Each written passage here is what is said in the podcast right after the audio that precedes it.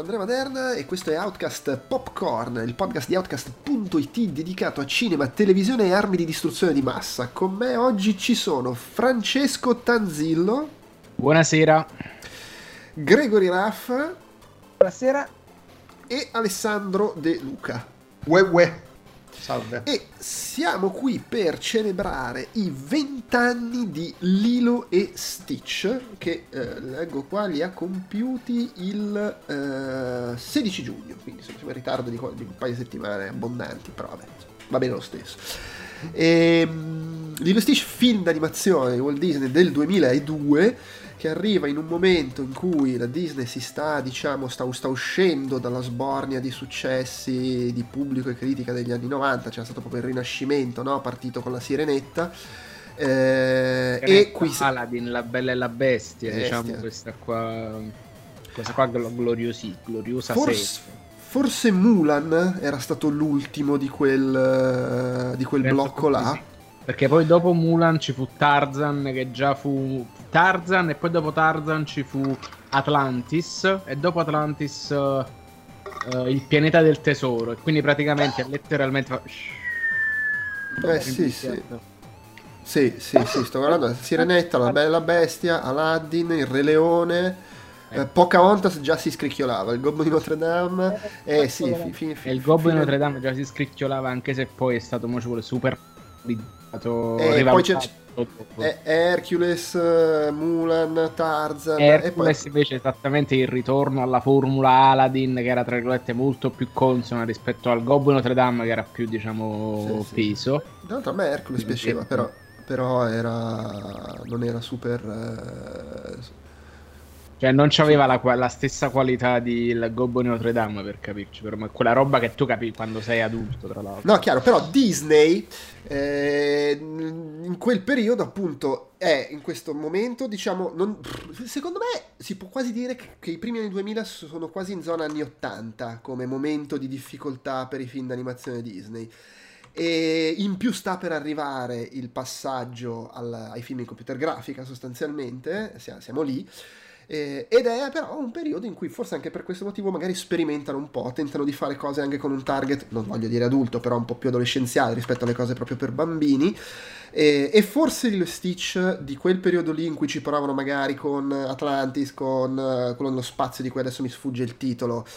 Il, pianeta del eh, il pianeta del tesoro, lo stesso Le foglie dell'imperatore, tutti i film che in un modo o nell'altro comunque a me non erano dispiaciuti, però forse Lilo Stitch è quello che gli viene meglio. Uh, è la creatura di Chris. Stessi, gli stessi Lilo Stitch. Come? studio se non mi sbaglio. Io lo cioè, sento gli... bassissimo. No, no, è che va e viene la voce. Allora, dicevo che il, Le Follie dell'Imperatore, se non erro, è lo stesso studio di Lo Stitch. Beh, in che senso lo stesso studio? La, diciamo lo stesso team che ha, che ha realizzato. Allora, no, allora, il regista è un altro. Eh, più che altro, sai cosa? È che eh, in quel periodo era, era, totalmente iniziato il fatto che se tu lavoravi in Disney collaboravi a qualsiasi film e poi ogni tanto c'era il film che era il tuo. Per cui sì, cioè, sicuramente c'è crossover di gente.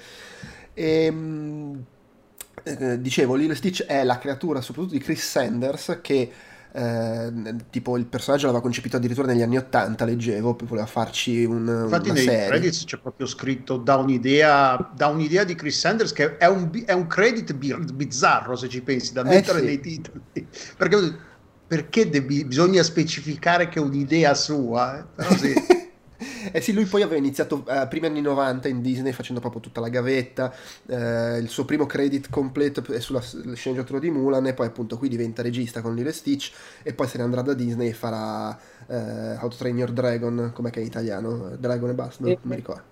Dragon, Dragon Trainer. Dragon Trainer, Dragon Trainer. In italiano, poi, tra virgolette. Esatto, e poi Cruz e altre cose. E il film lo codirige invece con Dean DeBois, che è un altro che era in Disney da, da, da, da poco in realtà lui. E, ehm, credo che sia iniziato con Mulan e, e poi anche lui lavora, farà Dragon Trainer e poi si staccherà dal suo collaboratore.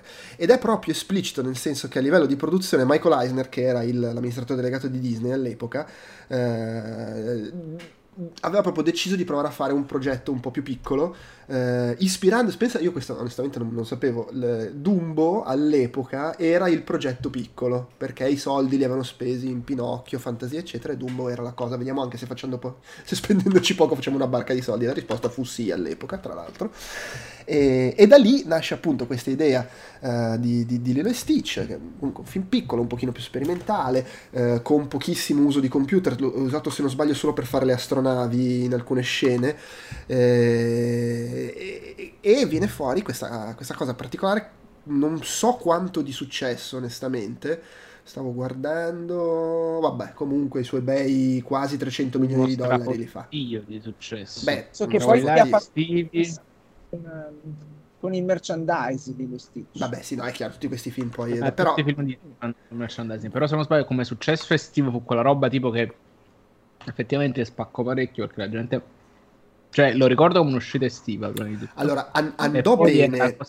solita And- per andò bene però non è stato uno dei film Disney tipo un Frozen era eh. addirittura quell'anno secondo nella classifica dei film d'animazione dopo l'era glaciale per esempio e, e mai al primo posto nel box office però comunque è andato bene e eh, vabbè, niente, più o meno insomma la, la, il, il, contesto di Stitch è questo. Facciamo il solito giretto di io e, io e il film. Voi come, che, che, che rapporto ci avete con Lilo Stitch? Non lo so, partiamo da Gregory. Allora, io eh, non ero all'epoca, come in realtà non sono mai stato un grandissimo amante della Disney e, eh, e però quel film mi, mi incuriosì per i trailer che c'erano, perché si vedeva che era un po' diverso. Non so se vi ricordate quando c'era, appunto, prendeva in giro un pochino gli altri film della Disney, quindi c'era il trailer con Aladdin e c'era lui che arrivava, c'erano loro, Jasmine e Aladdin che andavano sul tappeto, arrivava Stitch, suonava il clacson, Jasmine saliva in macchina con lui, se la portava sì, via. Sì c'era, c'era, il trailer tradizionale, ma poi c'erano questi quattro piccoli trailer in cui lui si infilava nelle scene clou, tipo anche il ballo della Bella e la Bestia, esatto. e andava a rompere i maroni. Esatto. Perché lo presentavano come la pecora nera Disney, quello che dava fastidio a tutti. E io l'avevo trovato molto simpatico, quindi decisi di andare a vedere al cinema con la, la fidanzatina dell'epoca. E, ehm, e peraltro lo toglievano, quindi era incredibile Tour de Force perché quel giorno volevo andare a vedere anche Metropolis, quello giapponese, che usciva sempre qui. Quindi siamo andati a vederci quello e poi lo Stitch. E è un bellissimo ricordo perché è, inaspettatamente mi piace di più di, di Metropolis.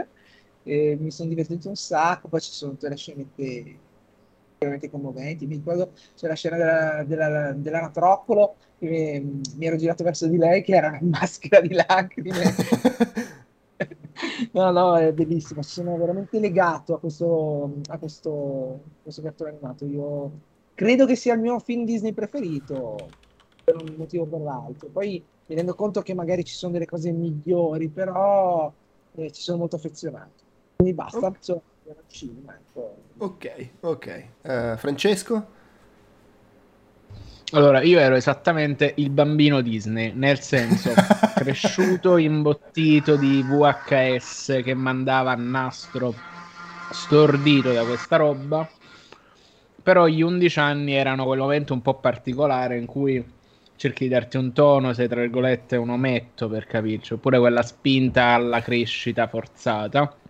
E quindi diciamo era già un po' era verso la fine di, questa, di questo momento d'oro. E quindi io ricordo distintamente quello fu uno degli ultimi perché dopo, dopo, dopo le Stitch eh, non ricordo cosa uscì mm, quindi n- probabilmente è uno degli ultimi che andai a vedere al cinema. Uh, forse no se, c'è, se stato forse anche il pianeta del tesoro era prima o dopo non ricordo onestamente. E, mm, e la questione era molto semplice era estate, cinema allora, all'aperto aspetta, di Itri. A, a, a, la sequenza è Le follie dell'imperatore, Atlantis, Lilo e Stitch, Coda fratello orso. Coda da Fratello Urso non lo vidi, infatti. Eh, e quella, secondo me, là fu il tonfo. Dice, "Eh, ma l'animazione tradizionale ha rotto il cazzo. No, è che fate film con poco appeal, insomma. Il problema è Mm. un po' quello. E, e no, Coda, infatti, Coda Fratello Urso non lo andai a vedere. E, No, sì, allora, praticamente. per- perdonami, ti, ti- ti interrompo Vai. di nuovo perché eh, stavo guardando l'elenco sbagliato, mi sembrava mancasse qualcosa. Ehm, lì- dopo cioè Atlantis, Lilo e Stitch, il pianeta del tesoro, eh, poi coso? Sì, Coda Fratello Orso e poi c'è quello con le vacche che scappano. Con, con le mucche, esatto. Già no, no, quella già Sì, proprio lì, roba. lì- lì proprio il tuffo. E infatti poi lì è quando attaccano a fare i film in computer grafica, fino a poi c'è, c'è quel tentativo di riproporre l'animazione nel 2009 con la principessa ranocchio, che è bellissimo, e col nuovo film di, di- di Tigro, però non vanno bene e quindi muore l'animazione tradizionale in Disney. Un gra- è una roba, cioè un- è un peccato perché effettivamente gli ultimi due sono veramente molto belli. Sì. Però effettivamente il tonfo generato da roba come le, le mucche e, mh, e Coda Fratello Urso evidentemente è stato drammatico. Ah, beh, che era forse troppo dire- più tradizionale. Ma Oltre sì, che come, eh. colore, come stile grafico, proprio come essere di racconto, secondo me. Vabbè. Comunque, dicevo, eh, estate, eh, eh, probabilmente non, un ci- non una prima visione, perché se è uscito a giugno io penso di averlo visto che era luglio-agosto. E quindi cinema all'aperto di Itri, saliti dal mare e dopo pizza. Era proprio il- la, la serata perfetta del, del bambino Disney dell'estate. Ero contentissimo. E penso a riguardarlo adesso c'è tutto quello che mi piace e detesto dei film Disney contemporaneamente. Un po' perché mi fa, mi- mi fa- mi fa commuovere, però è pieno di, di un umorismo geniale, ancora adesso incredibile, che quelle lacrime le rimanda indietro. E quindi è sempre su quel filo del rasoio dello sganasciarti dalle risate mentre stai piangendo e non sai quale delle due scegli- sce- strade scegliere. E alla fine vai un po' di tutte e due a, a targhe alterne per capirci. E quindi è quella roba che io so che mi fa stare male perché emotivamente è molto pregno e molto carico di un sacco di roba. Però l'umorismo è troppo bello. Però col fatto che poi appunto mi fa stare così, cioè mi, mi emoziona troppo. È uno di quelli là che preferisco, che, cioè, che tendo a non rivedere nonostante è bellissimo. Cioè l'ho, l'ho rivisto per, per Outcast. Mi sono fatto questo, questo auto, questa autofustigazione per guardare Lilo e Stitch. Ed è, ed è bello proprio, cioè col, fatto, col tutto che mi, che mi è fatto stare una merda, però è bellissimo. Capisco. Va bene, Eh, io l'ho visto al cinema all'epoca, tra l'altro, dunque stiamo parlando, abbiamo detto che è del 90, no, del 2002. 2002, quindi avevo 25 anni, 24-25 anni, quindi proprio, era proprio il momento mh, in cui eh, mi piace molto il cinema d'animazione, vado sempre a vedere film Disney perché mi piacciono, però oh, non, non sopporto le canzoni e il, il buonismo, il- che- tutte cose che adesso non mi danno fastidio, anzi mi piacciono i musical, però in quel momento lì era proprio, sai, l'acido. E, e quindi figurati, cioè il film che già si presenta, che prende per il culo gli altri film Disney negli spot pubblicitari, eh, col personaggio che all'inizio è contestualmente cattivissimo, tratta tutti male, picchia tutti, non cantano. Fantastico, adorato, amato, mi sono divertito e lo accostavo molto alle follie dell'imperatore perché erano due film che mi avevano divertito molto di, di quegli anni lì. Poi sicuramente ci sono rimasto affezionato, sicuramente è capitato che ho rivisto, ho visto dei pezzi negli anni, in realtà per me poi Lilo Stitch è riesploso mh, tre anni fa perché l'ho, l'ho fatto- l'ho visto, l'ho rivisto con mia figlia. Eh, Quante volte? eh, allora, lei è piaciuto molto. eh, allora, c'è stata. Sto, sto guardando perché poi io, so- siccome sono un pazzo, faccio tutti i check-in su Letterboxd, sono 4. aspetta, mi perdo. 1, 2, 3, 4, 5, 6, 7, 8, 9, 10, 11 volte. Non, non il più visto, c'è molto di peggio. Ehm, tra l'altro, la cosa bella è che stavo guardando la progressione, eh, tipo lo guardiamo il 3 novembre del 2019, 4 stelle, un discorso. Già la seconda volta diventano 4 stelle e mezzo. Dopo averlo visto 4 volte nel giro di novembre del 2019, non lo guardiamo più, finché a giugno del 2021 lo vuole rivedere E, e, da lì a raffica solo nel mese di giugno lo guardiamo sette volte tipo. E durante queste sette volte sale da 4 stelle e mezzo a 5 per cui proprio sono, sono stato sottomesso per sfinimento. E, tra l'altro la penultima recensione è voglio una versione dei due Quiet Place con Stitch al posto di tutti i mostri e, e niente, cioè riguardandolo è successa la classica cosa di questi film quando li guardi da adulto che magari continuano a divertirmi, a farmi ridere, però a parte apprezzare magari ancora di più certi aspetti della tecnica, tecnica d'animazione eccetera, apprezzo tutta una serie di tematiche che da, da, da ragazzino, ma men che meno da bambino cogli eh, e nello specifico mi aveva molto colpito riguardandolo la, quanto nel suo essere surreale è eh, straziante se vogliamo e molto realistico il rapporto fra le due sorelle nella parte iniziale di la sorella grande eh, che fa veramente fatica ad essere una madre e lei piccola che, i modi in cui di nuovo i modi in cui sclera. Poi tre anni fa mia figlia quindi aveva tre anni i modi in cui sclera Lilo di nuovo sono estremizzati perché è un cartone animato, ma allo stesso tempo perfettamente realistici e credibili. Per cui proprio mi ha preso tantissimo da questo punto di vista. E infatti metà delle recensioni sono tipo ho pianto dall'inizio alla fine, robe del genere. per cui no, beh, cioè, è, se già lo amavo molto prima, adesso è, non so se è il mio Disney preferito, perché poi sono 70, perché, però è sicuramente uno dei, dei, dei, miei preferiti, è per me uno dei, dei, più belli in assoluto, anche perché poi io, e poi voglio sentire anche Alessandro, ho particolare affetto per quei film che secondo me sono bellissimi, intelligenti e ricchi di cose da dire, ma fanno finta di non esserlo. Cioè, questo comunque a livello superficiale si presenta un po' come una cazzatona. Le gag, il mostricciattolo, vendiamo i gadget, l'alieno buffo con i tentacoli. Però in realtà è un film che ha molto da dire, ecco. Alessandro, tu? Allora, io l'ho visto, non sono mai stato appassionato della roba Disney, nel senso che la, i film d'animazione li, li, guardi, li guardo, mi piacciono, son, non, ho, non, ho, avuto la fase di rifiuto dei film a cartoni animati, diciamo. Però non sono mai stato un film, uno che si guardava tutti i, i non so, eh, cosa, la, la, nuova ondata cosa, era cominciata con Aladdin forse, è stato con la sirenetta. Primo, con la sirenetta, io penso di non aver visto nessuno, però io ho la cosa che ho lavorato su tutti i Kingdom Hearts, quindi tutti sti cazzo di film per un motivo o per l'altro li conosco non a memoria ma quasi. ma tutti, eh, tutti, perché più o meno... A un certo punto sta là e si chiede ma qui non deve uscire il mostro? Ma qui non c'era il, il boss fight eh, e quindi ho un po' questo, questa contami, contam, contaminazione tra generi. Però no Lilo Stitch l'avevo visto al cinema a Londra perché abitavo a Londra. Ero, tra l'altro erano i primi anni che abitavo a Londra. Mi ricordo con chi sono andato ero andato con una carissima amica eh, e mi ci aveva probabilmente portato lei perché io non essendo appassionato lei invece se li era guardati tutti gli Aladdin, Sirenetta e compagnia bella quindi figura, mi ci aveva probabilmente portato lei. E mi ricordo che lei aveva pianto per tutto il film. Io ogni tanto mi giravo, la sentivo singhiozzare e, e sì, era, è stata un fiu, una valle di lacrime per lei. E, però sì, no, mi era piaciuto un botto mi era piaciuto un botto, mi erano piaciute un sacco le gag.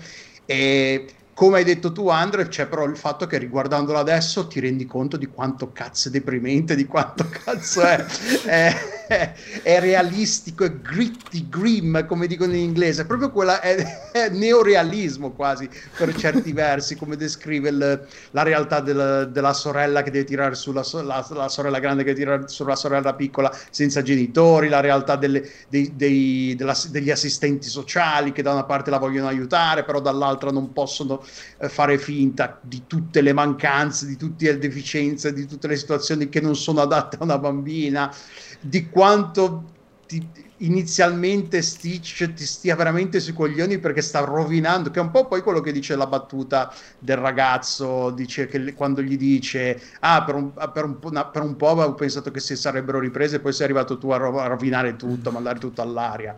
Eh, però no, sì, eh, poi da lì in poi Stitch tra l'altro è uno dei, di quelli che ha meno battute nel, nel, Kingdom Hearts, quindi non è uno dei meno contaminati perché...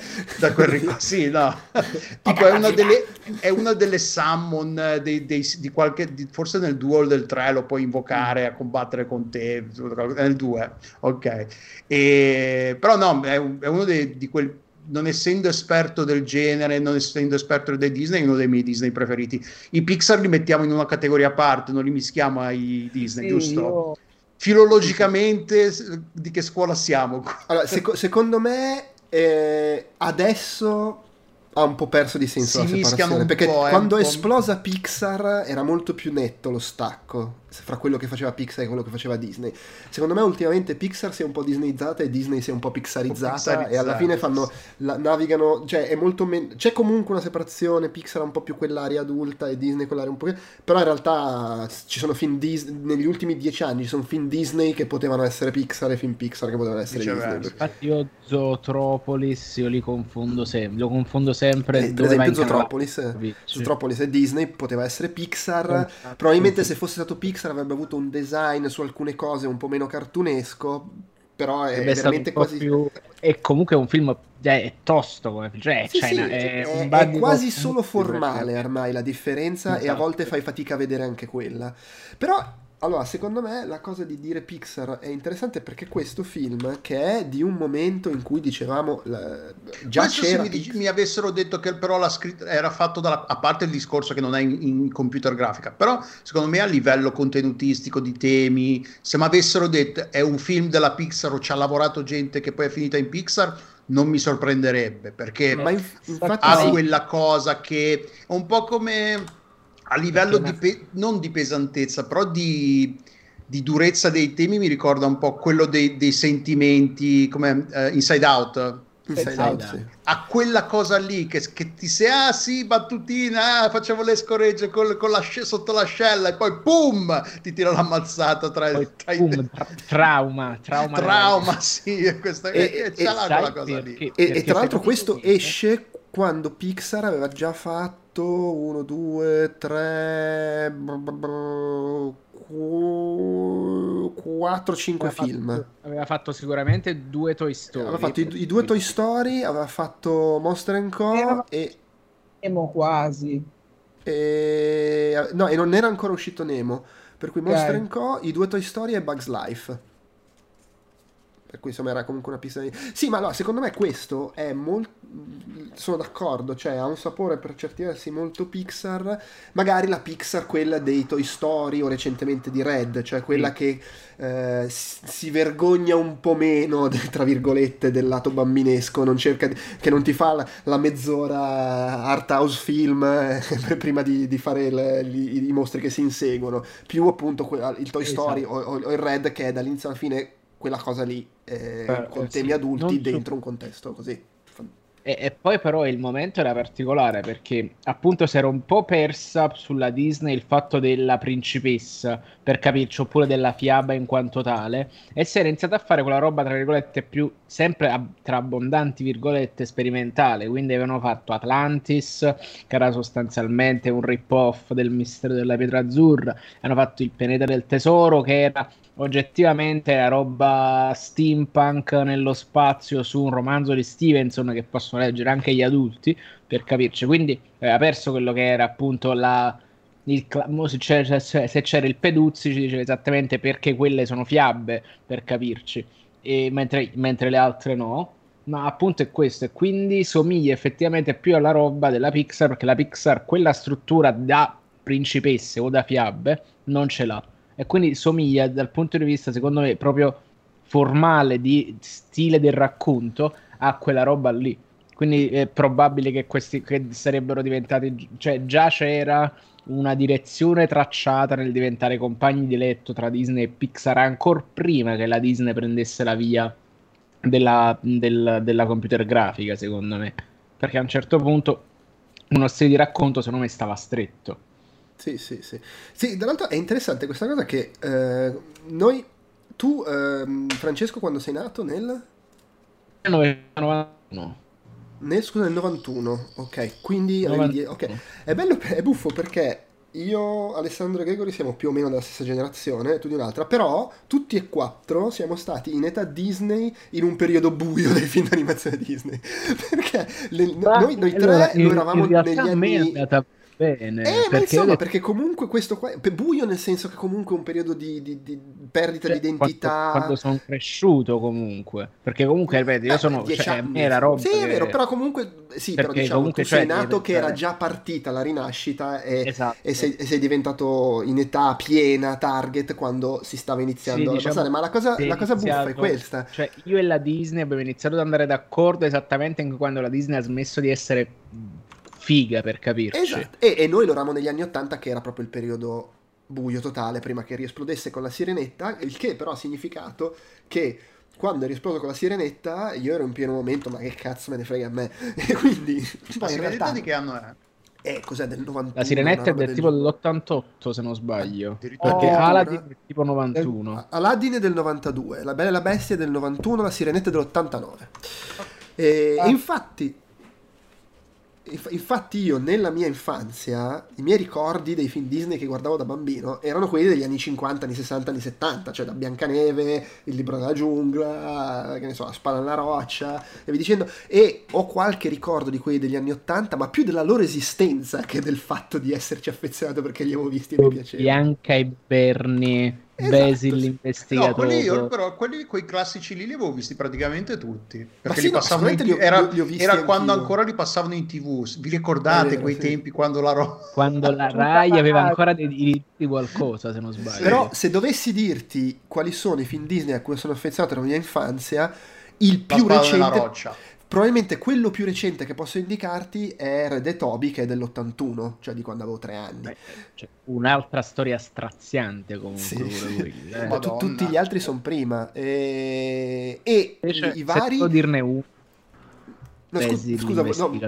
Eh sì, sì, no, era carino. E, e- e- no, tutto questo per dire che vedo un sacco di gente che è nata magari mh, anche solo 6-7 anni dopo di me, che ha un affetto per la Sirenetta, Aladdin, il Re Leone, che io non ho. Cioè, mi piacciono tantissimo, li apprezzo tantissimo, li trovo film quasi tutti molto belli, però non ho quel legame di l'ho visto quando avevo 8 anni e ho- sono andato fuori di testa, che invece molta gente che ha 10 anni meno di me ha. Eh, appunto- una ho una collega francese canadese che è proprio così, che è un po' più giovane di me, di adesso non so, facciamo che sia una decina d'anni. E lei, quella generazione di film, La Sirenetta, la- tutte a memoria le canzoni, tutte le sapeva. Quando andavamo al karaoke, che abbiamo- ci è capitato, è capitato di lavorare insieme in Giappone, quando finivamo al karaoke, tutte le sapeva. Una cosa Io so Io sono, io sono così, eh. Cioè, quando stiamo io e mia sorella che dobbiamo lavorare e siamo presi male, a un certo punto la svolta è mettere le canzoni della Disney e cantare le canzoni della Disney mentre lavoriamo. Eh, vedi, io al- E- quando, quando usciva il Re Leone, la colonna sonora me la compravo io, cioè perché mi piacevano le canzoni scritte da Elton John, da, da- da- insomma. però Dici, non ero dici bambino- cazzi. Eh no, è chiaro, sì, sì.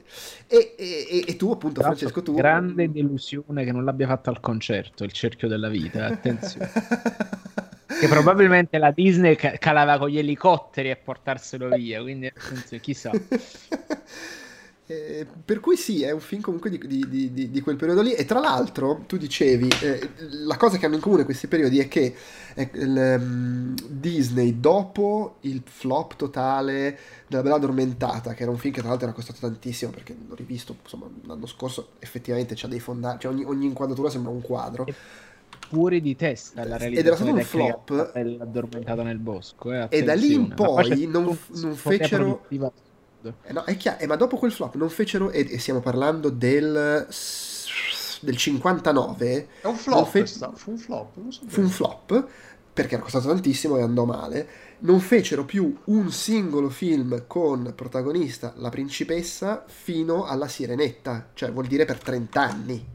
Eh, poi la Sirenetta spacca tutto e ricominciano, però appunto come notavi tu Francesco a fine anni 90 rismettono un po' eh, fino a eh, Rapunzel e poi vabbè Frozen che si magna tutto e, e ciao.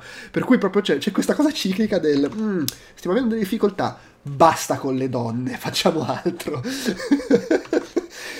che vabbè. E una cosa che ha Lilo e Stitch però, che è vero, non è, non è la classica principessa, però comunque in quel momento in cui veramente facevano solo film con protagonisti maschi, sto, sto guardando e Il Gobbo di Notre Dame era l'ultimo che aveva una protagonista donna e comunque il protagonista puoi dire quasi che era il Gobbo, però diciamo, e non a caso arrivava dopo Pocahontas che non era andato benissimo, ma no, insomma comunque i suoi No, eh, era Poca- Pocahontas già era divisivo dal punto di vista delle tematiche del resto. Ed era stato molto criticato, però comunque aveva incassato una barca di soldi. Però vai a vedere, c'era Hercules, cioè, ogni, eh, si stavano un po' scemando. E Lilo e Stitch ha questa cosa che, leggevo, è un caso rarissimo, a quanto pare, di film d'animazione occidentale in cui al centro delle vicende ci sono due sorelle. E in effetti, se ci penso, mi viene in mente solo Frozen come altro esempio.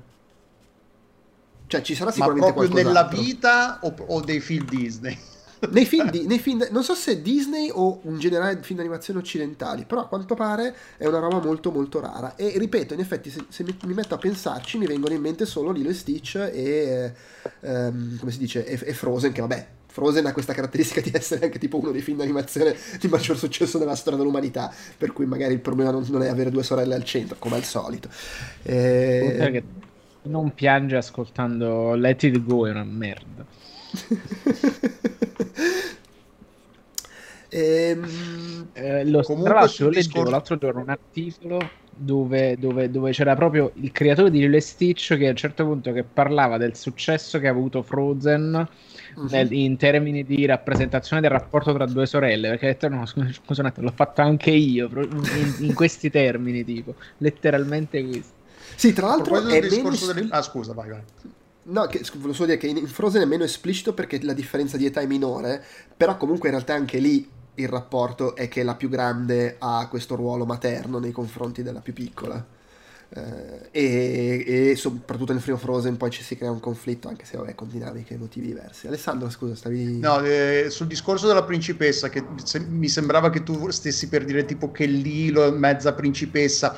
Allora in Kingdom Hearts non fa parte delle sette principesse del cuore quindi non è, non è canon. Lilo non è canon una principessa ah, perché sono solo sette le principesse. Sono nel canon di, di Kingdom Hearts, che poi sono sette principesse del cuore, che non mi ricordo manco quali siano di preciso. Guarda, Sicuramente c'è tipo Biancaneve, Biancaneve c'è... Cenerentola, la bella addormentata del bosco. C'è Belle eh... uh, di Bella, Bella la Bestia. Okay. Ariel. Eh, Ariel, chiaramente. E, e Jasmine. Queste però sono sei. Eh, sono sei. Eh, la settima è tipo la ragazzina dell'isola. Ah, sì, è Kairi. La settima, la settima è il Kairi. Classico, sì. il, cla- il, classico colpo di scena giapponese. Ah, cioè non è un personaggio che... Disney? Ma no, esatto. in realtà sono tutti i personaggi, perché Kingdom Hearts è di, perso- è di, è di proprietà Disney. No, ok, eh. però dei film okay. Disney, adesso non stare a fare il cazioso. no, vabbè, però se per loro, loro se Disney decidesse, decidesse, di fare un film su Kingdom Hearts, de- i diritti no, sono tutti suoi, non dovrebbe neanche chiedere il permesso no. a Square. Ok, però stavo guardando quelle prese dai film. Sì, però questa cosa in realtà perché Ok, quelle sono le principesse, però poi in realtà se vai a vedere loro le chiamano praticamente tutte principesse, quelle no, le sì, protagoniste sì. dei loro film, eh, inclusa Mulan per dire che anche se tecnicamente non lo è nel film una principessa. Non penso neanche che sia, che sia nobile. Ma no, è la figlia di un pezzente. Cioè. Eh, appunto. è una principessa. E oltretutto si mette, si, si mette, con un soldato, quindi non, non, diventa neanche principessa per matrimonio. Per, per, per sembra di capire che invece la principessa Leila è una principessa Disney. Ah beh, Disney. sì, ormai, esatto. eh, ormai sì. sì. Cioè ormai, da mo'. Quando è che Disney ha comprato? Per, per, per, estensione potremmo dire che la regina aliena anche è una principessa Disney. Vabbè, regina, però insomma. Quale? La regina aliena sì. quale? Quella di Alien. La regina aliena di Alien. Ah, sì. sì. Vabbè, comunque stiamo, stiamo divagando un po'. Stiamo divagando un po' troppo, parliamo del film. Parliamo sì. per esempio del fatto che una cosa secondo me clamorosa che fa il film e che proprio mi ha lasciato di stucco riguardandolo eh, sono i fondali. I fondali sono fatti con gli acquerelli, che è una roba che si usava tipo nei, negli anni 30 nei film Disney, ma poi avevano smesso perché comunque era complesso, costoso. Eh? E sono fuori di testa. Sono... È sempre disomogeneo, tra l'altro. Cioè, è, cioè, l'acquarello c'è una percentuale di imprevedibilità che è molto più alta rispetto a un qualsiasi, una qualsiasi altra tecnica pittorica. Che tu non sai mai effettivamente come lo vai a, a, a stendere. Quindi c'è questa, quella roba che vedi quando lo vai a vedere sono letteralmente le pennellate sì, sì. di quel fatto là ed è impressionante. Cioè, mo ci vuole. Sapevo che c'era questa cosa quando lo stavo guardando perché poi leggendo Topolino queste robe te le raccontavano però poi guardandolo adesso in alta definizione sullo schermo comunque display retina del Mac che comunque ancora gli regge il botta so, soltanto quello. Cioè effettivamente tu stai là lo guardi e fai porca puttana. Cioè sembra questo qua secondo me non l'ha fatto invecchiare per un cazzo. Mentre Eh, tu roba infatti. più vecchia, tipo Aladdin, te lo ricordi molto più colorato, molto più denso, e poi lo vai a vedere adesso ed è un po' più, tra virgolette, poverello. Mi immagino una roba del genere pure sulla Bella addormentata nel bosco, per capirci che... No, sulla Bella e la Bestia, scusami.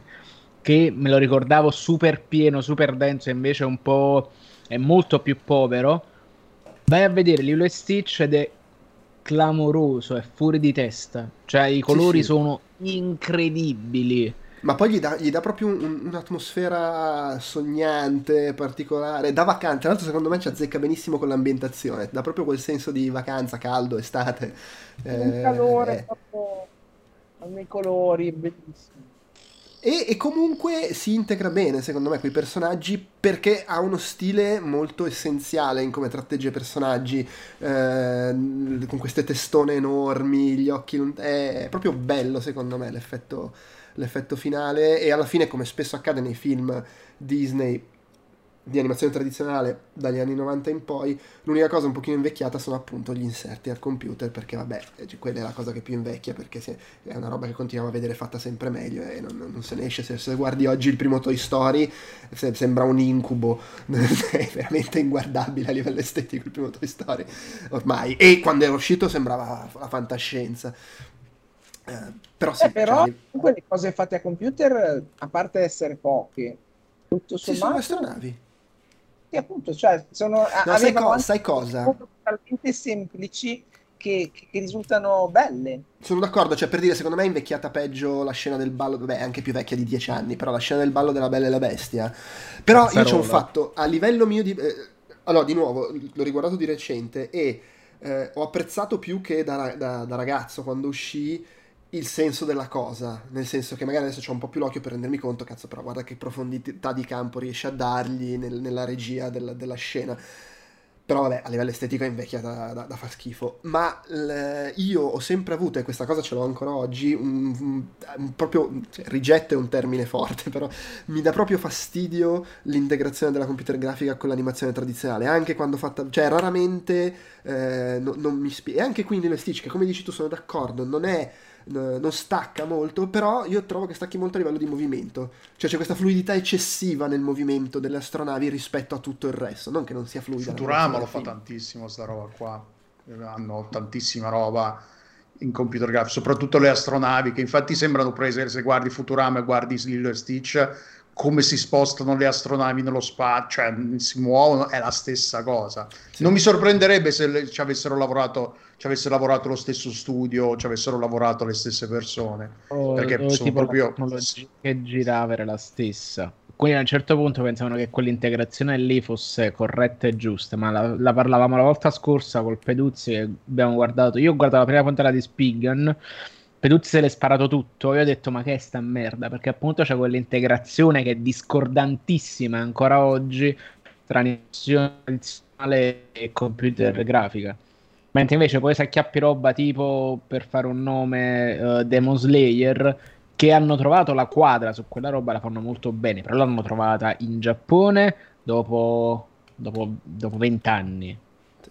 No, la cosa molto figa, poi torniamo sul film, che ho visto di recente è Klaus, quello uscito su Netflix, che a parte che secondo me è un bel film, ma poi a livello Secondo visivo me- questa cosa fantastica che è, eh, è fatto al computer, ma riproducendo, cioè ovviamente partendo da una base di disegno tradizionale come bozzetti, studi dei personaggi, eccetera, però poi in realtà è fatto al computer, ma riproducendo l- un- un'estetica da disegno tradizionale con però il 3D e tutto. E secondo No, me no, è 2D, eh. Klaus è 2D. Ho visto una puntata di eh, è un VFX. Artist React. È, è un misto in però, 2D. eh. No, no, No, no, è è in- interamente è in de- No, no, no, c'è il... com- Cioè, minchia, ho sentito parlare quelli che l'hanno fatto. Ma no, però non, non c'è, non, è, non, è, non ci sono poligoni, è fatto al computer, però non è 3D. n- nel Sì, senso- è... No, chiaro, è fatto al computer per riprodurre lo stile dell'animazione tradizionale, però è fatto al computer. Ah no, sì, sì, però non è in 3D, non è un disegno 3D, è, è, È come in, se è- l'avessero è fatto roba... tramite, cioè lo stile di disegno è in 2D, le animazioni sono i- come se fossero 2D, però non ci sono poligoni praticamente.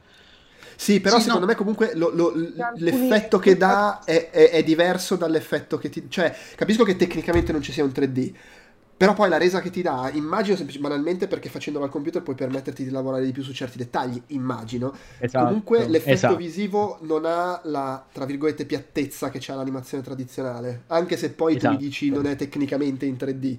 Non saprei come altro Perché ci sono questa cosa, tipo non è il mio mestiere. colori, le No, ombreggiature. semplicemente non, eh, non hanno, non ci sono le camere virtuali che girano, No, non no, hanno certo, il sì. Che il personaggio è, è in 3D e poi lo decidi da che punto inquadrarlo. È disegnato in piatto e quindi quello che vedi e poi le- la sensazione di profondità, la sensazione di, di prospettiva è tutta data al disegno. Però sì, è fatto al, al- con computer, sì, sì. Sì, sì, è da- è data da ombreggiature, eccetera, che ti dà un senso di 3D. che Non so se poi il fatto che ti dia questo senso di profondità, perché comunque ha un look che è una specie di misto, sia effettivamente figlio del, del- del suo essere fatto al computer e di usare quindi tecniche che non useresti nell'animazione tradizionale, anche se poi Esatto. non, non sono modelli 3D quelli che usano. Ad ogni modo, la, la- la cosa buffa, cioè buffa, insomma, una cosa interessante del fatto che hanno usato il computer per fare le astronavi in Lilo e Stitch è che eh, è in un certo senso una cosa, un contenuto tagliato. Eh, in pratica, in- inizialmente, la scena alla fine in cui Stitch fre- eh, usa l'astronave per prendeva un Boeing 747 e lo pilotava per devastare tutto. Solo che poi c'è stato l'11 settembre. E quindi hanno sostituito letteralmente il, il Boeing con l'astronave aliena ma senza neanche cambiargli le animazioni cioè c'ha- l'hanno proprio reskinnata. Perché dice no vabbè magari mm, il Boeing che, che fa casino in città potrebbe essere una grande idea dopo quello che è successo. Ehm, eh, intanto ci dice eh, il, nostro esperto di anime in chat, Cerber, che i produttori di Demon Slayer avevano esordito facendo la regia delle animazioni in CG 3D e ricalcando i fotogrammi in 2D. Quindi lì c'è il processo, parto dal 3D e poi ci disegno sopra. Per cui sì, questa cosa del, eh, è uno dei film, perché in effetti nel 2002 il periodo è anche il periodo di eh, il trailer di Spider-Man con le torri gemelle, che poi eh, eliminiamolo, e, e- tutte le varie torri gemelle cancellate da questo e quell'altro film. E quindi in Lilo e Stitch succedeva questa cosa, c'era anche Metal Gear Solid 2. E, e tra l'altro leggo qua, sempre a livello di trivia, che eh, non- pur avendo dovuto fare questa manovra del sostituire il Boeing con un'astronave, quindi ovviamente budget aggiuntivo quello, gli erano, avanzato, gli erano avanzati i soldi per fare altri due minuti di animazione e per questo sui titoli di coda ci sono le istantanee su come si evolve la loro famiglia. Ah, Perché- quella è carina come cosa. Le hanno potute fare perché c'erano quei soldi avanzati, che tra l'altro è una cosa molto carina, sì. Secondo me, se, se non ci fosse stato quello, sarebbe stato terribile. Cioè, è, la co- è una delle cose più belle quando alla fine poi ti inquadra la fotografia dove c'è la fotografia, diciamo, della famiglia che, che, che sarà un po' bruciacchiata, dove c'è, dove c'è poi Stitch sovrapposto alla fine Sì. di tutta la cartata. eh. Eh, vabbè, sai, se cosa- se- a volte alcune fra le cose migliori vengono fuori semplicemente perché le- le- gli eventi ti hanno dato l'opportunità, l'opportunità Perché hai di farle. raggiunto il tier successivo del Kickstarter. Sì, sì. E beh, perché comunque era un film fatto con pochi... Cioè, ris- mm, vedo che il budget era di 80 milioni di dollari, che è un... eh, Cioè, di solito i film d'animazione Disney di quegli anni là costavano un po' più di 100, tipo 130, 120. Cioè, è significativo come, come budget inferiore. Eh sì, del resto... 40% in meno circa, eh, no? eh, Siamo lì. de- del resto era l'idea di E quanto ha incassato questo? Questo ne ha incassati 270 Ok, abbondanti, quindi comunque non è, non è Poi andato va male. bene, a parte è uscita una tonnellata. Ho guardato su, perché io l'ho guardato martedì su Disney Plus e quando metti Lilo esce Lilo e Stitch, poi esce tutta una serie di spin-off, eh, one shot, eh, non seguiti Sì, per- ufficiali, ma Per la, per la VHS orribili. Poi ne parliamo perché ne ho visti, ovviamente, ne ho, ne ho visti diversi. No, e, e ci sono comunque cose interessanti secondo me lì in mezzo, ma vabbè. C'è un anime giapponese su Lilo e n'è un- Stitch. c'è una serie tv giapponese e una cinese. ok, Ah, mai viste. Il giapponese E- deve- L'altro neanche sentito parlare bene. Comunque, questa cosa è interessante. Stavo, visto che parliamo di budget e soldi, stavo guardando poi come si è evoluta la situazione. E quando si buttano anime e core nella computer grafica e ci mettono un po', mentre Pixar continua a macinare un successo dietro l'altro, eh, loro ci mettono un po', avevano fatto per esempio quello del cane lì, Bolt, eh, che era costato 150 e incassato 110. La cosa impressionante è che fanno eh, Tangled, che vedo costa 260 milioni e ne incassa 600, e poi Tangled Frozen. qual è? Eh, Rapunzel. Eh, Ah, poi- Rapunzel. Frozen che costa 150 milioni, quindi in realtà meno di Tangle perché ha detto vabbè non vale la pena spendere così tanto e incassa un milione, un miliardo e 300 milioni. cioè Frozen, ma credo che tra l'altro secondo me nessun altro di film Disney d'animazione ha... ha Frozen toccato- 2 forse? Sì. No, in No, realtà st- sto guardando forse. con Frozen però... Probabilmente Frozen ha aperto a tutto un nuovo pubblico che magari non erano ancora riusciti ad accalappiare perché sto guardando comunque i film successivi. Beh, io Frozen è uno di quelli che ho visto anche, non- anche se è nei Kingdom Hearts, ho visto anche sia il primo che il secondo. E, Mm. e io faccio parte del pubblico che non pure. seguiva Disney, Eh, attenzione. però ha ripreso Beh. a guardare l'animazione con Frozen. Con- cioè, guardando- ha rigu- preso però- a guardare i film Disney. Ma infatti nel dopo Frozen, se guardi, quelli che non sono andati benissimo hanno fatto tipo 600 milioni di dollari. Zootopia ha fatto un miliardo di Zootro- Zootropolis. Zootopia l'ho Cioè, visto. però attenzione, però è cambiato anche come sono stati comunicati e percepiti Certo, questi sì, film. sì, sì. Il No, però il resto- punto è che... Cioè, una roba come Frozen buca la bolla di chi si va a vedere il film Disney. Capi- Cioè, quello è il, discorso. Questo fa così tanto perché poi il tantane, le cose, tutti quei meccanismi sono. Vabbè, già quello vale, meccanismi vale per tutto. Quando superi la massa critica che cominciano a parlare tanta gente, Allora, però arriva anche a me che non seguo. Per dire. In quel momento specifico, però, questa cosa c'era. Prima no, per No, no, capirci. chiaro, sì, Per- Cioè, Diciamo che che proprio il momento in cui c'è stata allora, il dato, il punto è Frozen, Frozen 2 e Zootropolis hanno fatto il doppio di quello che fanno gli altri film Disney, fondamentalmente. È, è lì, sostanzialmente. Poi eh, gli incassi, l'inflazione, non se ne esce. Era sempre qui, tipo che aveva fatto la battagliona dei film Disney di sempre. Zootropolis era quello là che aveva fatto un fantamiliardo di paper dollari perché la distribuzione in Cina fu super favorevole. Cioè, Sì, alla fine sì. entrano anche meccaniche che sono Chiaro, oltre sì, banalmente perché, cioè, perché un Beh, mercato completamente nuovo e pronto per essere colonizzato chiaro, sposta abbastanza cioè, equilibri economici di un 30 film. anni fa il mercato cinese non esisteva per, per i film Esatto. americani. cui, Esatto. No, è chiaro, sì, c'è anche, c'è anche quell'aspetto. Tra l'altro, visto che prima menzionavo le, le scene tagliate, stavo guardando e scene, concetti tagliati. Nell'idea originale Stitch era il capo di una gang intergalattica e Jumba, invece di essere il suo creatore, era uno dei suoi scagnozzi. E, e hanno cambiato a causa dei test screening. Eh, che tra l'altro che casino deve essere fare i test screening per Ma i film d'animazione. come li fanno con gli storyboard? Come li fanno i test screening? O magari hanno una animano gli storyboard. Magari hanno una Si versione mettono lì, semicompleta ah, e, e mettono in, eh, a budget il fatto che potresti dover rifare delle parti se decidi dai test screening che le devi cambiare. C'era Eh, una scena tagliata e io Sì. l'avevo vista, non so se l'avevo vista, forse come contenuto speciale del DVD, non ricordo. Era in bianco e nero, era tutta disegnata, magari fanno così test, eh, test Mm. screening. Ed era quella dove i- per causa di Stitch moriva il pesce Pudge. sì, il pesciolino. Esatto, cioè quel pesce a cui lì lo porta il, il panino al- eh, all'inizio del film. C'è Mhm. una, c'era una scena che è stata tagliata dove lei lo presentava a Stitch.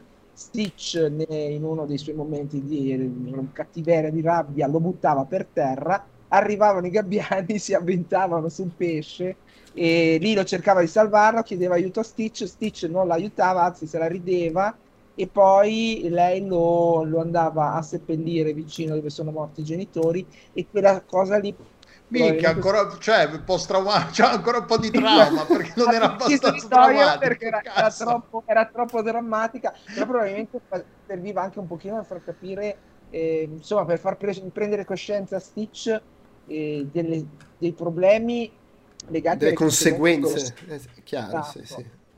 Sì, sì, le conseguenze del tema. Tra invece l'altro, poi A un certo punto prende la svolta kaiju movie, letteralmente. Infatti, quando sta sulla spiaggia lo vestono da Elvis e gli, gli- lo sparafashion con i flash, lui sbrocca come sblo- sbrocca King Kong, per capirci. Sì, sì. Oltre Beh, a ma- quella scena dove lui che ti costruisce questa città con tutto quello che c'è, È che è bellissima. bellissima. Quella scena è la meravigliosa. dell'architetto è meravigliosa. Che vede la Lui prende distruzione in tv col, col mostro lì, il ragno gigante. sì. Costruisce la città mi fa morire Stitch che dice: Ah, cosa stai facendo? Cosa?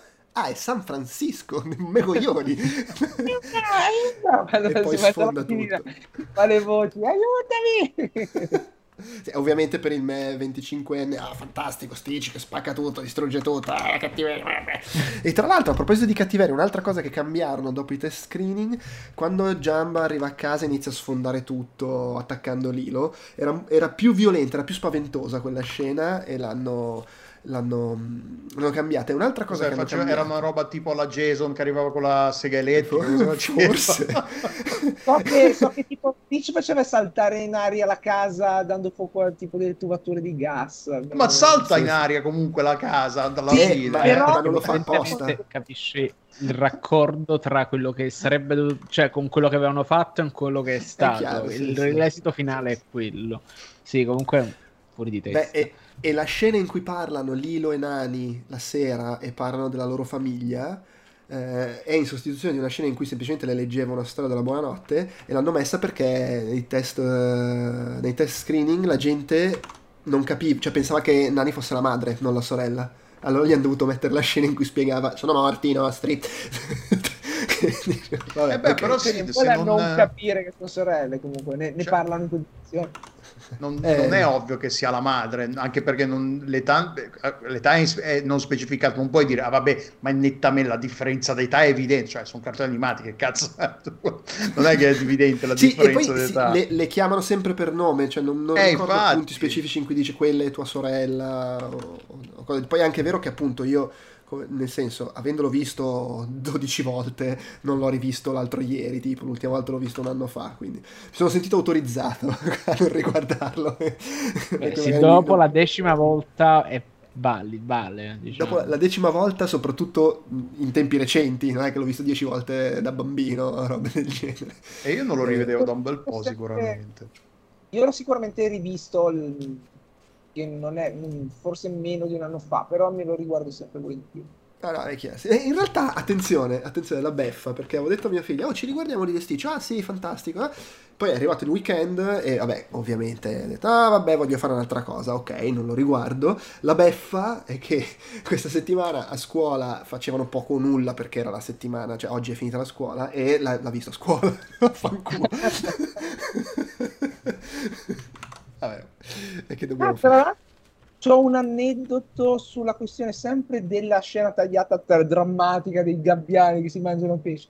Ehm, e per lei era importante la questione del pesce Pudge che eh, controlla il tempo, perché i suoi genitori muoiono in un incidente eh, automobilistico perché piove. No, quello lo dicono, Esatto. eh, quello lo, dice Sì. anche, lo dicono nel E, film. e- e- e questo è il fatto che il, il pesce Pudge, secondo lei, controlla il, il- il tempo tempo, esatto. perché lei non vuole che piova. E poi quando quello è diciamo l'ulteriore dramma il fatto che muore il pesce Pudge. Beh, sì, Non si- comunque il, il film è pieno di tutti questi dettaglietti drammatici, quando parla della bambola, quando accenna a questa cosa che ha avuto un intervento chirurgico. Non lo dice mai chiaramente perché la interrompono sempre, però te lo, lo fanno capire che ah, sta recuperando è nel post operatorio, non si sa bene, cos- cioè ha avuto un cancro, che cazzo è? Però è tutta roba che dici, però cazzo è una roba per bambini, questa bambina che gioca, ovvio che non è una bambina che ha avuto un'infanzia, tra virgolette, normale, cioè le sono spariti, morti i genitori da, da quando era più... Tra l'altro non Beh. dicono mai da quanto tempo sono morti, perché era abbastanza grandicella da ricordarselo, quindi non deve essere passato tanto tempo, però non dicono mai chiaramente da quanto Perché la- tempo è morta, sono morti. Quando vedi la fotografia con i genitori è più o meno, secondo me non è molto, cioè Sì, sì, ehm, che, un- Sì, che- anche a livello di assorbimento, superamento del trauma è anche differente. Ovvio che se fosse successo Tra l'altro, essendo così piccola, poi mi dice: è successo quando avevano due anni, magari fa, è già tanto se si ricorda ai genitori quando da, dai due anni per dire. Però se è, è successo che era già in età cosciente ed è pure successo fai sei mesi prima, qualche eh, meno di un anno fa, ancora oh. ovvio che il trauma non l'hai superato, figuraci, mancherebbe. No, no. E, e, e, la cosa bella secondo me è che di tutte queste cose parla in maniera molto, molto semplice, molto asciutta, nel senso è un film, secondo me, di nuovo, che sa comunicare una tristezza enorme ed è, è molto commovente in questi aspetti, però non è stucchevole, cioè non, non insiste, non, non, non, ti fa la cosa straziante, complice anche il fatto che non è un musical e quindi non c'ha quell'aspetto di emozioni estremizzate tramite il numero musicale, è, è sempre molto, molto molto conciso anche nel dirti queste cose, eh, cosa che secondo me le fa funzionare ancora di più, però certo le rende anche magari cose che appunto, eh, non lo so, quando sei un ragazzino, se guardi il film che, in cui ci sono tre minuti e mezzo di canzone con la protagonista che ricorda la madre morta, te ne accorgi di più rispetto a qui che è un, è un, è un po' più sfumata come cosa ed è una cosa che magari noti di più da adulto. E, e però sì, Beh, io... questa è una cosa No, che dicevo, quella cosa del neorealismo che ho detto, che dicevo il neorealismo, l'ho detto un po' scherzando, però pensandoci è un po' molto realista, cioè ha un approccio estremamente non filtrato, ti racconta le cose senza, senza né, infio- né, esagerare né nel renderle troppo truci, né troppo drammatiche, però neanche, neanche senza, senza, troppo infiocchettarlo, comunque eh, renderle meno drammatiche. È molto, questa è la realtà di due Nani quanti anni avrà? Facciamo che ne abbia una ventina, non sarà lì più forse o meno. Mini. Cioè, 18, qui, 19. Sì, sarà poco, poco anche, adolescente anche... o più, poco più, più, più, più, grande, però siamo lì. Quindi è, è, la realtà di due persone che devono imparare a, a vivere da azzardo, adulte. Azzardo che sia maggiorenne perché se no quando viene l'assistenza sociale non, non ci sarebbe neanche una conversazione. Non ci sarebbe discorsi, sì. sarebbero entrambi in affido sicuramente eh. sì, sì. quindi sì però sì non, è, è, molto realistico nel, non, non, non, rende drammatico giusto per il rendere drammatica la situazione però non, ti fa neanche non nasconde neanche la drammaticità la difficoltà della situazione Beh, ma banalmente, Mr. Bubbles, lei, come cavolo si chiama? Mr. Bubbles. Ma cioè, è Vin Grames che lo doppia? Eh, no. Mi pare di sì, mi pare che sia Vin Grames, sì. Eh, nel, nel, suo eh. essere un personaggio completamente assurdo, lavorava con la CIA, gli alieni, eccetera. Però poi quello che fa, cioè non fa sconti, nel senso dice, ragazza mia, qua o ti dai una regolata o io te la levo la bambina. E quando tutte quelle situazioni che eh, potrebbero risolversi in una gag, cioè lei, la bambina che si nasconde, le, le, la, la, scemenza, la, la, porta inchiodata, poi però hanno delle conseguenze reali nel, nel contesto. Cazzo. E, e, anche questo secondo me lo rende un film che poi va, va a segno in queste cose, nel fatto che non, non riduce in barzelletta quelle cose pur schercia, scherzandoci sopra e facendoci delle gag eh, fisiche. Quando la riportera dice di questo che ha bisogno, quando lei dice ha bisogno di me, e abbiamo visto di questo, cioè si incazza, è bello. Eh sì, sì. Tra, tra, l'altro, adesso io non mi ricordo, questa cosa dettaglio non me lo ricordo, però... Eh, c'è una scena in cui lei si nasconde eh, un, nella macchina quella per asciugare i panni bagnati. Non è il forno? Eh, no, boh, legge... mobile con il cartone della pizza davanti. Guarda, ci ho fatto caso adesso, anche a me sembrava il forno. Eh, oh, eh ma... Pizza, è un mobile. Eh, no, allora, qua dice che, che è l'asciugatrice, magari sembra un forno dell'asciugatrice o magari si sbagliano qua ed è il forno, però nella versione eh, per il mercato britannico. Eh, la... ah no, allora vedi, vedi, vedi, aspetta. Nella versione origi- originale è in, una, in un'asciugatrice. Nella versione eh, europea, cambiata per il pubblico britannico, appunto è dentro questa cosa della cucina. Eh, qua dice che è un, um, un mobile e con davanti la, la, cosa della pizza perché non volevano influenzare i bambini a nascondersi dentro le asciugatrici. perché la versione che ho visto io, che è quella su Disney Plus, non, non, non mi ha ricordato per niente, è, è squadrata, ha, la porta che aprono, diciamo, perché è, è, la scena che lei gli mette, qual- si nasconde sopra, sopra e, le fa, chi- le fa credere di essersene andate mentre eh, Nani la si nasconde con la tovaglia, sì, e sì, poi sì. la- la- le fa l'agguata Guarda, appena esce dalla cosa. Allora, guardate, ce l'ho davanti, non è, non è un... praticamente, allora, ho davanti la scena, è, è proprio è nella stanza lavanderia e ho, e ho- e ho lo split screen con le due immagini e praticamente c'è la lavatrice e di fianco c'è la roba in cui si nasconde lei. E se, se guardi, è che se- se- il fatto che ci mette la pizza istintivamente ti fa pensare che sia un forno, ma in Ah, realtà allora in effetti ok. È un mobile di legno con la pizza usata come, come porta. Io guarda, ero convinto che fosse anch'io tipo un'asciugatrice il forno. Ci ho fatto caso per, per sbaglio adesso, l'ultima volta che l'abbiamo vi- che l'ho, che l'ho visto, quindi ieri, e ho visto che c'era disegnata la, la pizza e ho fatto caso che è un cartone della pizza. Però io ti avrei detto che era il forno. E, e- e nel film, la cosa fantastica è che nel film, nella versione uscita in America, si nasconde nell'asciugatrice. Eh, e adesso però su Disney Plus anche in America c'è la versione col mobile di legno e il cartone della pizza. E se voi googlate questa cosa trovate video di gente che dice oh che merda Disney nella versione su Disney Plus ha modificato e dice no è che è la versione che era uscita in Europa. Tra l'altro stavo per dire, ma, ma figurati che se, se c'è qualche sfigato, fan sfigato che si lamenta, e noi invece ci accorge. Ovviamente c'è sempre qualcuno che si lamenta di qualcosa.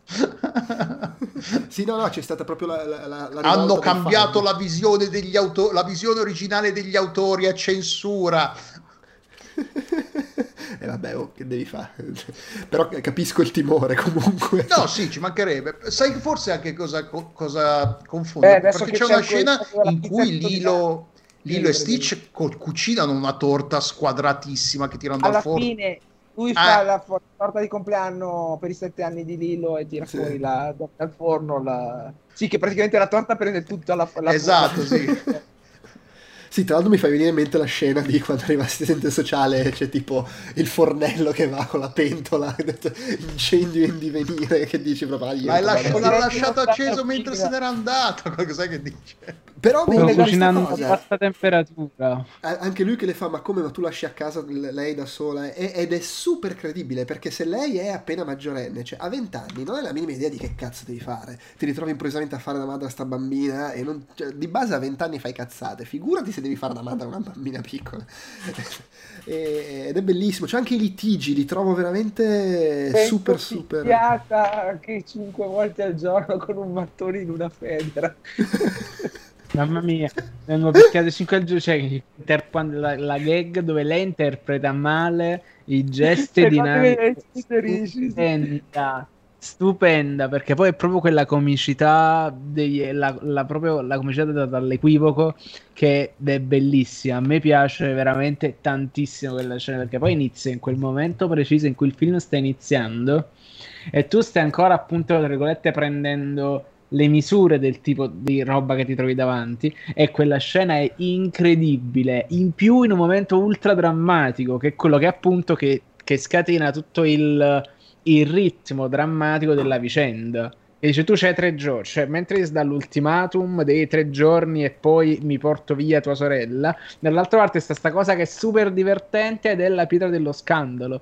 Quindi è cioè questo equilibrio tra roba super drammatica e roba super divertente. Perché è super divertente? Io cioè poche volte l'ho acchiappato. Cioè veramente in un cartone animato poi penso mai Beh, ma poi, cioè, mi è venuto in mente, a proposito di... eh, allora, adesso ho in mente i dialoghi in inglese, per- quando lui piglia la, la- mm, come si dice, la- la- l'autocisterna la, la porta nel vulcano per farla su, e c'è Lilo che lo vede, c'è Stitch, e lui la guarda e le fa Nobody gets left behind, e io lì proprio mi sciolgo, e poi esplode tutto, finisce nella cabina e vede cosa gli fa, stupid face, è bellissimo, mi fa, mi fa morire lui e c'ha veramente questi momenti super, super eh, dolcissimi. Stitch dro- nella versione inglese è doppiato da Chris Sander. Guardavo adesso, Sì, stavo sì, sì. scorrendo. Lo doppia lui. Ma tra l'altro, a livello di doppiaggio, nella versione inglese, cioè sto film c'ha un cast comunque. Della eh, Madonna, Vi- sì, sì. Ving Rhames, hanno- ha Tia Carrere e Jason Scott Lee, che eh, sono due attori di media fama, ma che è interessante perché è un. eh, è avanti nei tempi in ottica, facciamo il casting corretto per l'etnia dei personaggi e della cultura che stiamo rappresentando e, e tra l'altro leggevo che poi è stato ottimo avere loro due perché sono entrambi originari di quelle zone e, e hanno dato una mano a, a modificare un po' i dialoghi. Ci sono, adesso non so come sia nel doppiaggio italiano, però loro spesso usano espressioni che sono proprio da inglese hawaiano. Anche, anche nella versione italiana. Ok, Parlano e- e-. E quelle sono cose a cui hanno contribuito loro, perché ovviamente è, una- un aspetto che mancava agli sceneggiatori, a, a Sanders e De Bo- Poi c'è anche Kevin Michael Richardson che comunque che fa mh, il- lo squalo lì, come cavolo si chiama, il, il soldato... E- È la doppiatrice di Lilo che non c'ha un cazzo di, di, Eh, di aspetta, hawaiano. aspetta, aspetta, aspetta. Ah, ok.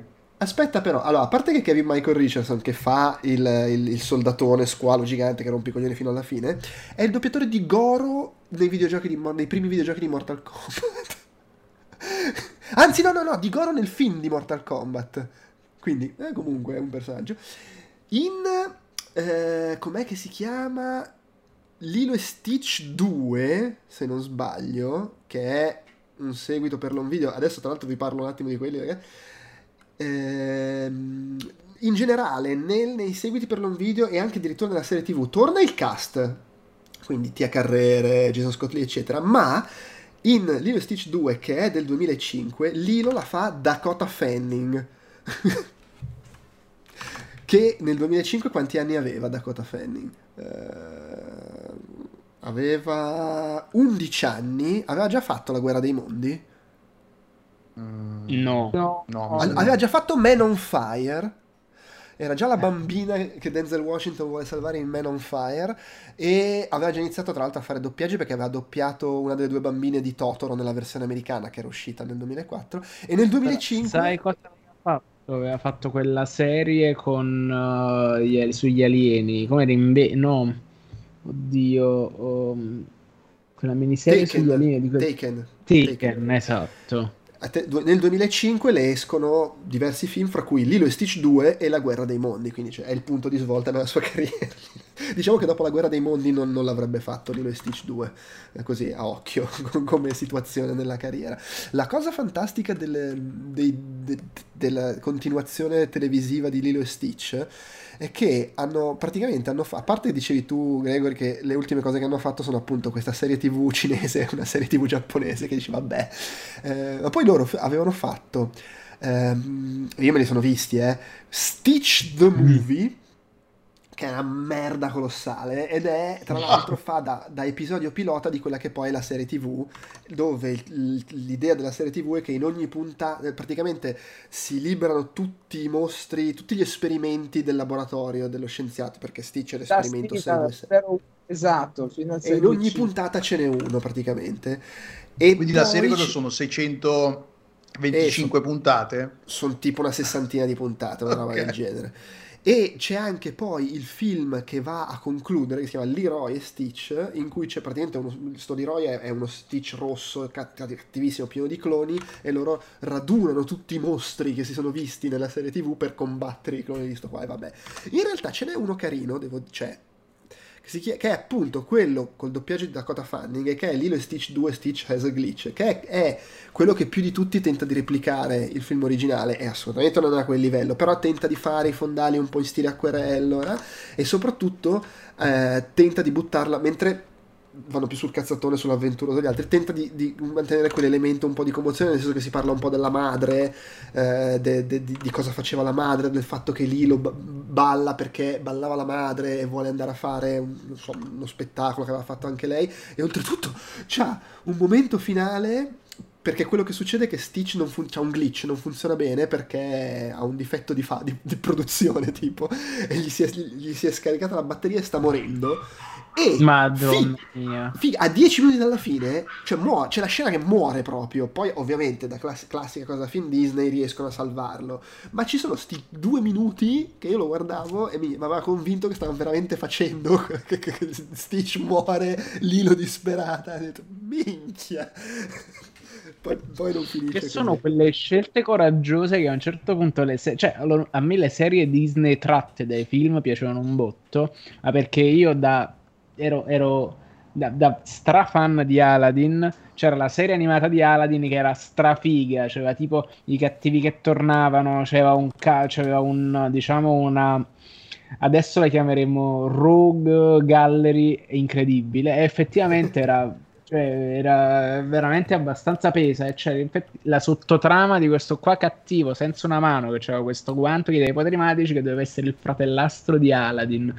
Cioè, e, quindi mi rendo conto che a un certo punto raggiunge, secondo me, delle profondità questa, questa serializzazione tratta dai film Disney che è inusitata. E ricordiamoci sempre che altra pietra miliare della mia, del, della mia formazione sono i Gargoyle che è quella eh, serie che tu ancora adesso effettivamente stai là e fai ah cazzo in un cartone animato per bambini davvero che è inquietante quindi cioè, trovo incredibilmente coerente che questa roba del momento peso sia arrivato fino a Lilo e Stitch sì, sì, sì, sì, ah, no, assolutamente. Vabbè, perché poi comunque è, voglio dire, il pupazzo è una roba che a livello di merchandising funziona eh, e quindi ovviamente ci pompi su facendo la serie TV, eccetera. Ah, che senso come una roba commerciale. Però devo dire che questo nel contesto di direct to video pezzenti mi ha quasi sorpreso per queste, queste scelte commoventi, per, perché comunque ci avevano anche speso, nel senso che ci sono altri pezzi di Elvis in questo qua. E qui... Mm.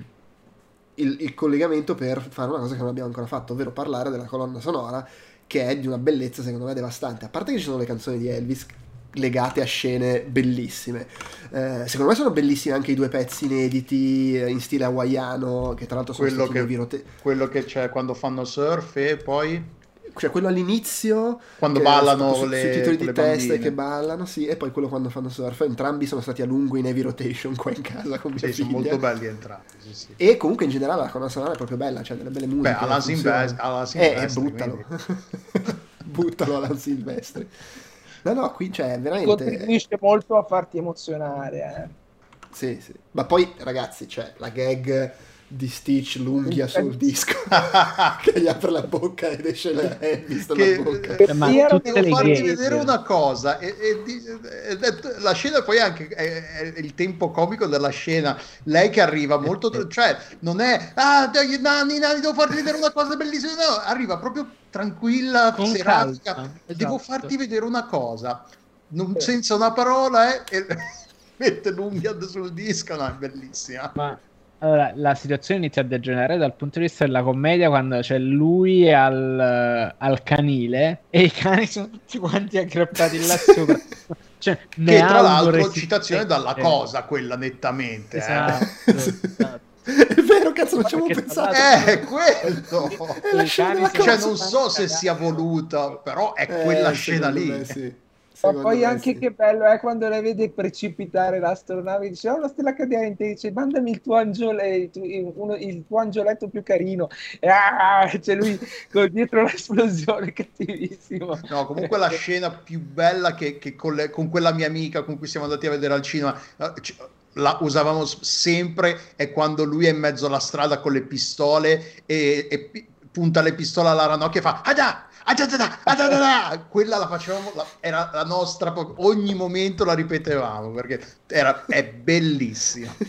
Beh, poi tutta la parte in cui lui eh, inizia a importargli un po', no? Eh, c'è, c'è, la scena appunto dell'anatroccolo, è, tra l'altro una cosa che non abbiamo detto esplicitamente, cioè non è solo il, il ritratto, comunque contestualmente, eh, come dire, che non fa sconti della famiglia disfunzionale, cioè proprio toccante, straziante. Ma poi anche il fatto che Lilo e Stitch legano perché entrambi non hanno una famiglia. Lui addirittura non, non le conosce proprio le sue origini. Sa... Cioè, pure quello. Letteralmente eh. disadattati. Ora, cosa completamente a caso, tra l'altro, ho iniziato a leggere Frankenstein e nella prefazione c'è appunto questa interpretazione del, fig- cioè del figlio che si ribella al padre perché il, fig- il padre non lo vuole sostanzialmente. E Stitch è sostanzialmente quella roba là che è un figlio, uh, il famoso Waverson dei Kansas, per capirci, il figlio, il figlio il prodigo, che prende e si ribella a quella roba perché è, è, è, trattato in quel modo là. Ed è incredibile. E poi giustamente si trova d'accordo con, cioè va d'accordo con Lilo, perché sì, perché appunto è a modo suo disadattata. Perché la prima cosa che fa prende e picchia le altre bambine. perché, cioè, perché, cioè, è, è esattamente Esatto.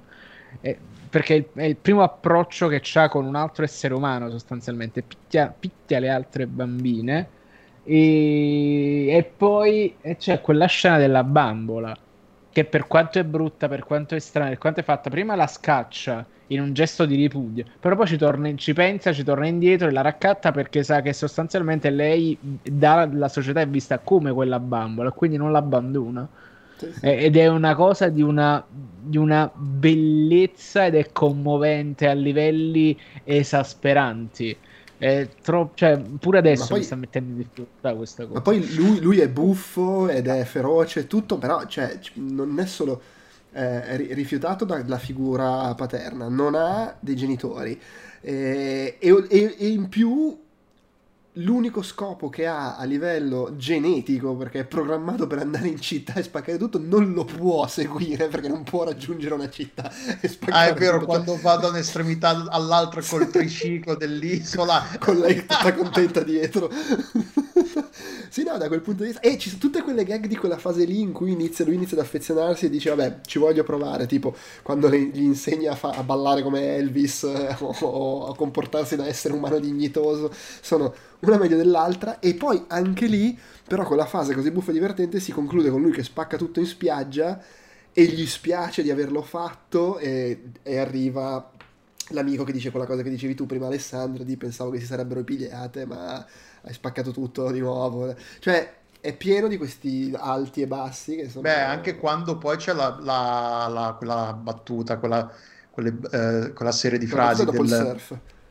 È dopo il surf che dice il, il, il professore, l'inventore che dice: Ah, è interessante vedere, osservare come una creatura creata se, per, senza uno scopo, come comportarsi, come come si comporta, che, che reazione ha quando quello scopo non può, non può re, re, perseguirlo, non, ha, non sa se trova un altro surf, scopo nella vita.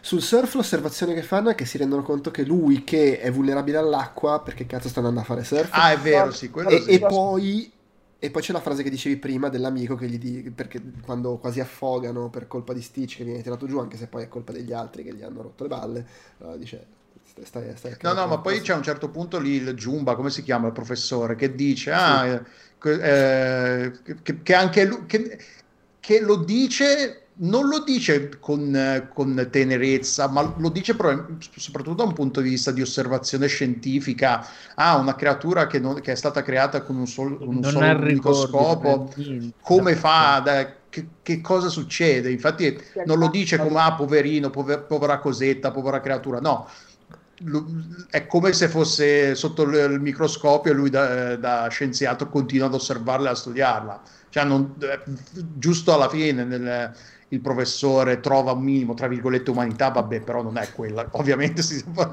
di alienità, come... però sì. Poi a me, piace, a me, piace, molto quando sono al ristorante, Stitch si mangia le fette di torta e dice ma no! E gliele risputa e poi tira fuori la ciliegia e ce la rimette sopra. Perché non gli piacciono le cose. Morde la testa di, di, di Flinky, come si chiama? Dice, non si preoccupi quando arriva il proprietario, dice non si preoccupi, mia moglie in realtà è solo brutta. Brutta io, guardami! sì, in realtà è solo brutta come lo dice è meraviglioso. Sì, perché cioè, gli si è gonfiata la testa perché l'ha morso il cane. No, tra no, l'altro altra citazione dalla cosa quando gli mangia la testa. Perché è,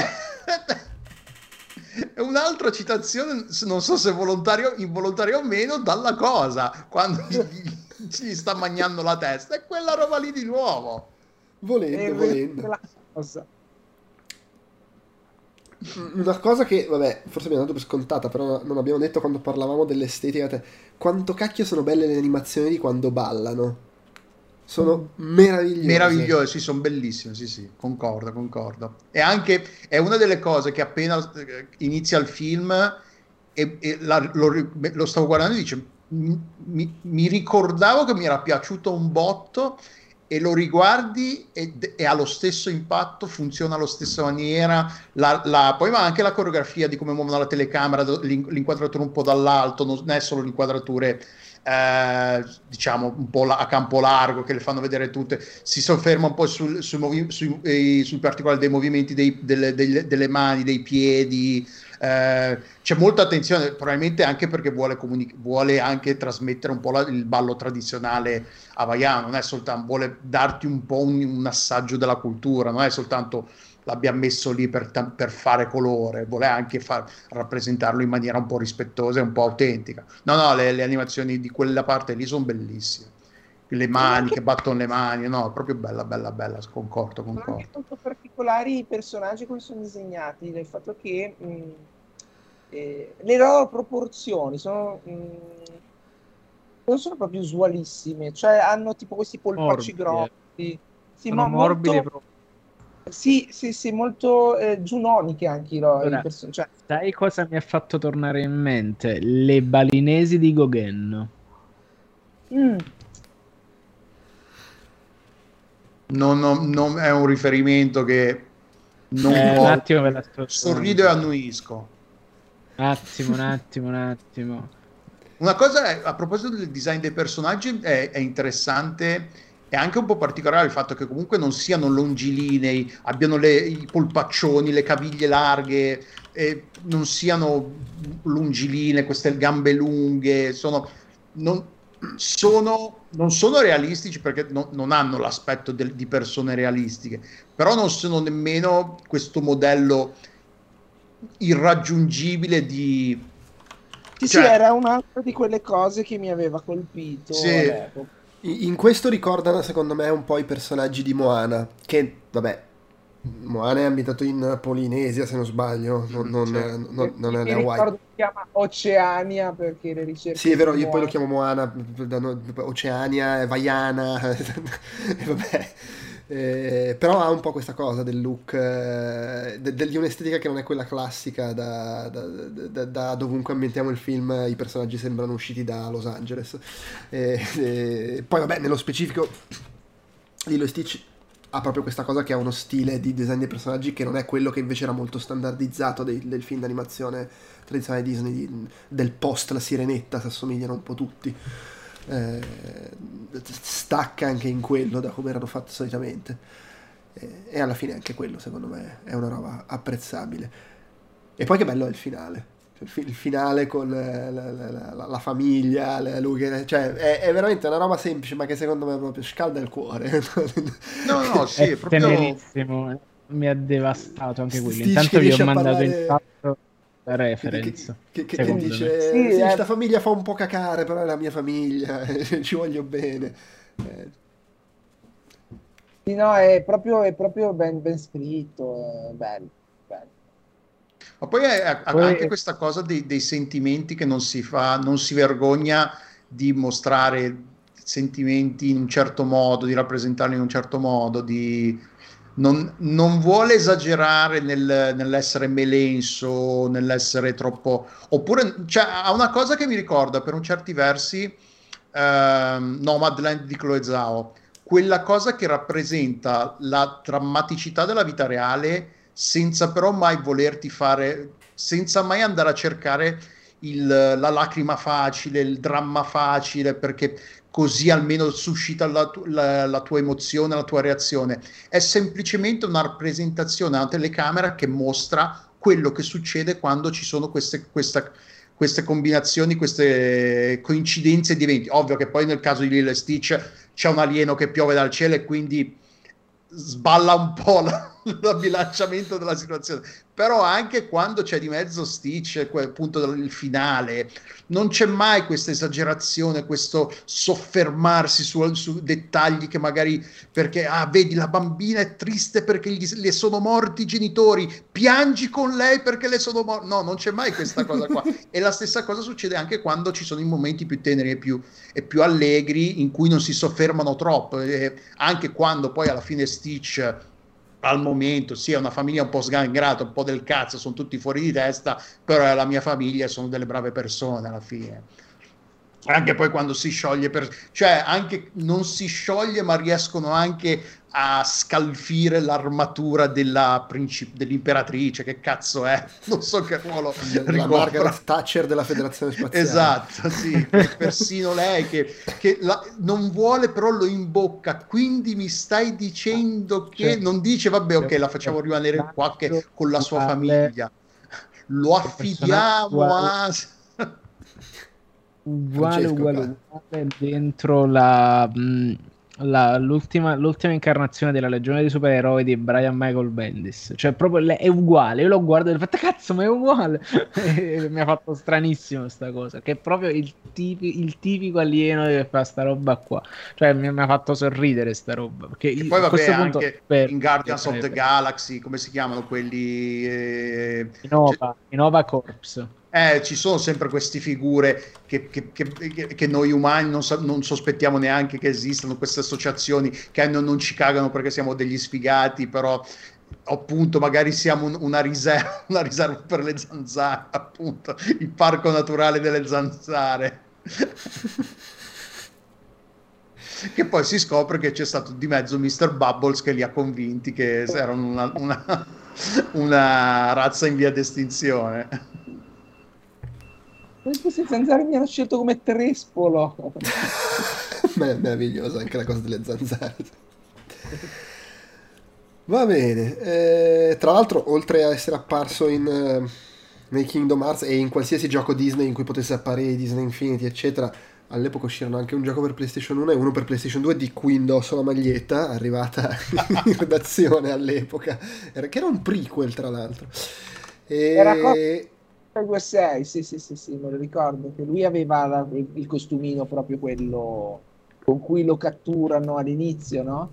Sì, sì, sì, sì. E, e, e è uno dei film di cui addirittura nel 2018 avevano annunciato che facevano il remake in live action di Stitch eh, con Chris Sanders che tornava a fare la voce di Stitch perché non può mancare.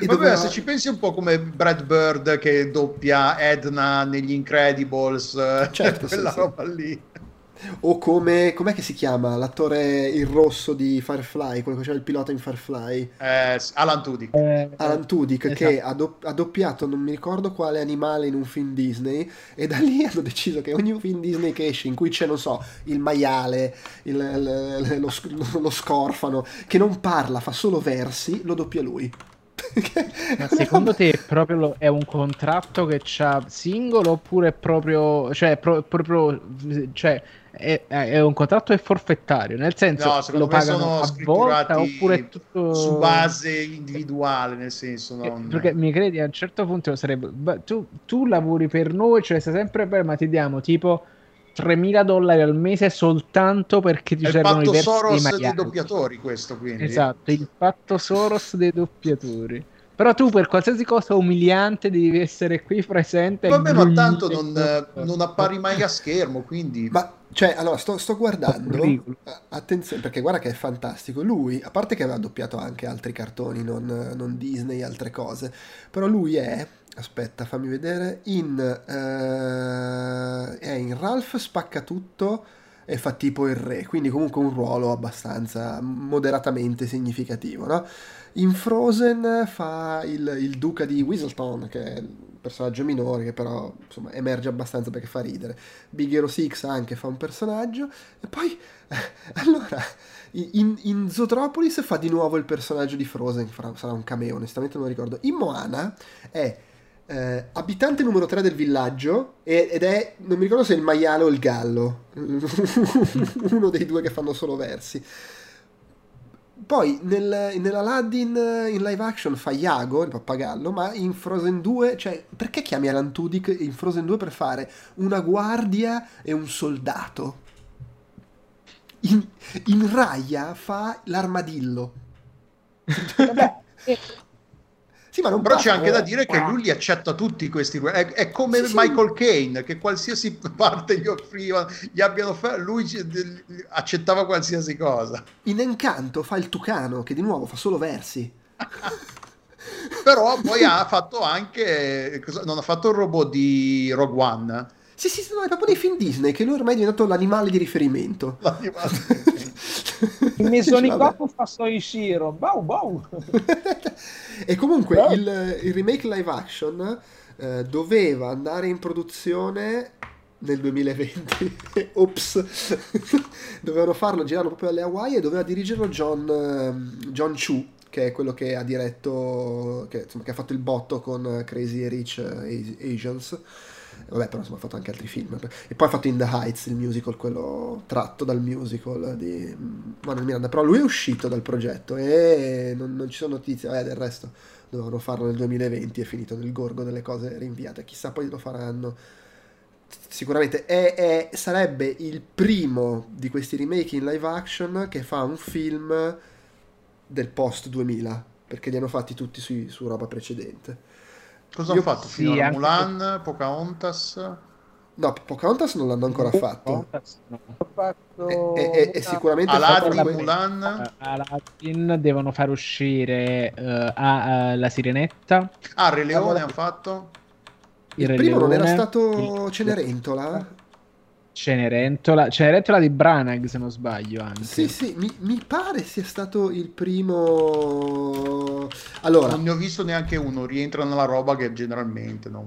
Poi Dumbo, allora se, ecco, se tipo- vogliamo, ragazzi, se vogliamo, questo, questo discorso l'avevamo fatto forse anche quando abbiamo fatto la battaglia. Ci sono i precursori, nel senso che avevamo fatto un libro della giungla nel 94, Steven Sommers l'aveva diretto, eh, che, che tra l'altro c'era era, cosa. che era discreto. Ma non c'è anche attenzione. un... Scusa, il libro della giungla non l'hanno rif- ri- rifatto con John sì, Favreau? sì, sì, sì, però quello Sì, l'hanno però rifatto adesso. la del- Però c'era, esatto. c'era, dicevo, nel- con Jason Scott Lee nel Ah, ok. 94. Poi, se vi ricordate, Esatto. fine anni 90 avevano fatto i due Carica dei 101 con Glenn Close che fate- faceva Cordelia Demon. Quanto cazzo faceva paura. E poi in realtà il primo della nuova ondata, perché poi appunto dieci anni di nulla, il primo della nuova ondata è L'Alice nel Paese delle Meraviglie di Tim Burton. Sì. No, 2010. Poi c'è Maleficent, che è La Bella Addormentata, Cenerentola, Il libro della giungla di Favreau, il secondo Alice di Tim Burton, La Bella e la Bestia. Qua ci mettono anche Christopher Robin, che ripiglia da Winnie Pooh, però insomma secondo me non vale. Poi c'è Dumbo, Non di nuovo va. Tim Burton, Aladdin, Il Re Leone, John Favreau, e il, il secondo Male- Maleficent. Poi è uscito su- su- solo su Disney Plus eh, Lily e il Vagabondo, ha fatto Mulan, Cruelia, Cruella, che è anche quello. E poi per il momento siamo fermi qua, sta arrivando Pinocchio. eh, Ah sì, che ah, il trailer è uscito da relativamente poco, sì, è vero. e, e- e anche in arrivo Peter Pan e Wendy, dove anche lì ha un ruolo coso, Alan Tudyk.